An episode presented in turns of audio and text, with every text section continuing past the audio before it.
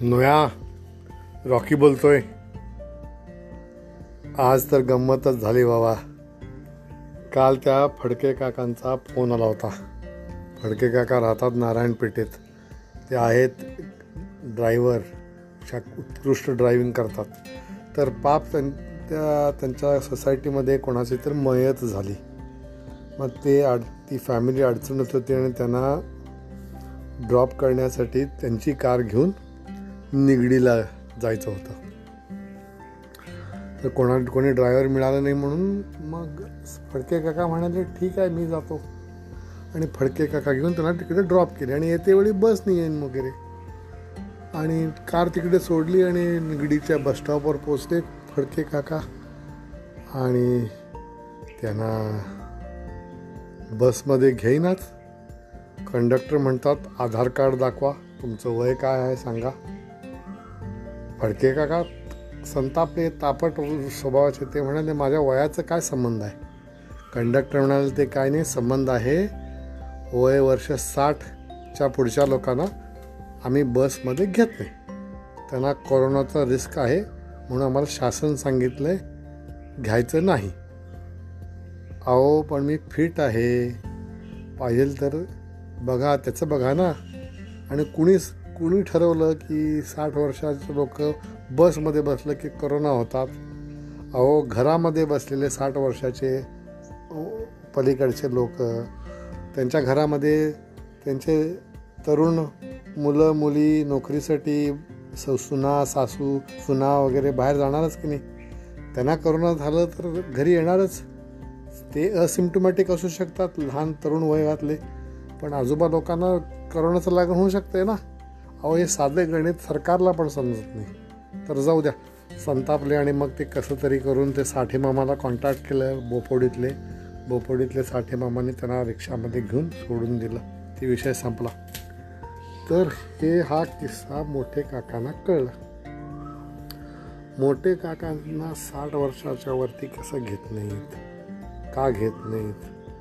म्हणून त्यांनी मला भल्या पहाटे आज मला मास्क वगैरे घालून खडकी बोपोडेच्या नाक्यावरती घेऊन गेले.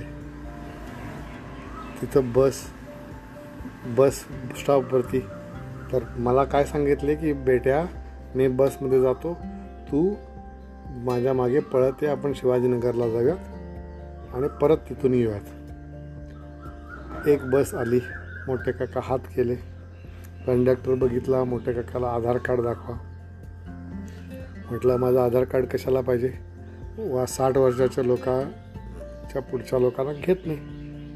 अहो मी साठ वर्षाचा नाही आहे. माझं वर्ष चोपन्न आहे. आजच माझा वाढदिवस आहे. काय काका सकाळ सकाळ घेऊन आला काय? बघा तुमचं हालत बघा पोट बघा. पांढरे केस झालेत. टक्कल पडले आणि मला फसवताय काय? अहो काय लागली काय शरद सांगा. तर मोठे काका म्हटले शरतच लावतो तुमच्याबरोबर चला. तुमची ब तुमच्या बस बरोबर. तुम्ही बसाला पळवा तुमच्यापेक्षा जोरात मी पळून दाखवतो. चल रे रॉक्या मला म्हटले. आणि मोठे काका दाबात ऐटीत पळायला सुरू केले. पळत तर होते पण दम लागणारच की. बस पण पहिल्या गेअरमधून दुसऱ्या गेअरमध्ये पडली. बस पळाली. बस पुढं पुढं गेली. मोठे काका धा धाप टाकत बसले तिकडं आणि मग त्यांना तिकडं दोन पेप्सीचे बाटल्या दिसले. पेप्सी बाटल्यावरती पाय ठेवले आणि पट्टा मला धरले आणि रॉक्या चल पळ म्हणा लागले. मग आम्ही मी पळत सुटलो मोठे काकांना घेऊन. नाही का ते समुद्रामध्ये सर्फिंग करतात बघ? किंवा बर्फामध्ये असंच करतात माझे बंधू लोक कुत्र्यांची गाड्या कुत्र्यांची गाडीवरती घेऊन असं मला सरकवत घेऊन जातो. तसंच आम्ही सर सर सरकत गेलो. खडकी स्टेशन लागलं. ऑल सेंट स्कूल लागलं. तोपर्यंत त्या बसला आम्ही मागे टाकलो होतो. आम्ही पळत पळत पळत पळत पुढं गेलो. उभवणी केंद्र वाकडेवाडी शिवाजीनगर बसस्टॉप तिथं बस थांबली. आणि आम्ही त्यांच्या बरोबर आधी जाऊन पोचलो आणि मग कंडक्टरला म्हणतात काय? आहे की नाही माझं वय? साठ वर्षाचा नाही आहे ना? मग या काका. बसा बसमध्ये कंडक्टर म्हणाला. मला काका म्हणतोस काय? म्हातारा म्हणतोस काय? मी तुझ्या बसमध्ये कधीच बसणार नाही. जा तिकडं. आणि मग परतीला येत होते. घरी तर पोचायचं आहे. मग परत तीच पद्धत नवीन दोन पेप्सीची बाटल्या आधीची पाटली बाटल्या घासून सगळे खराब झाले होते. नवीन हो, करत आलो. आणि खडकीच्या डेअरीकडे आलो. तिकडं त्यांचे ग गाई आणि म्हशी गुरं असं रस्त्यावर चालूच होते. आडवळणाने. मोठे काका आडवळणाने जाऊया म्हणून. तिथं बघतो तर मोठे काकाचं वर पक्षीकडे नजर असताना बरोबर तिथं गाईच्या शेणामध्ये पाय गेला फात फात रप रप रप दोन तीन शेणाचे केक कापले. मोठे काका म्हणाले घरी येऊन माझा आज वाढदिवस आहे. मी केक कापून आलो. एवढंच.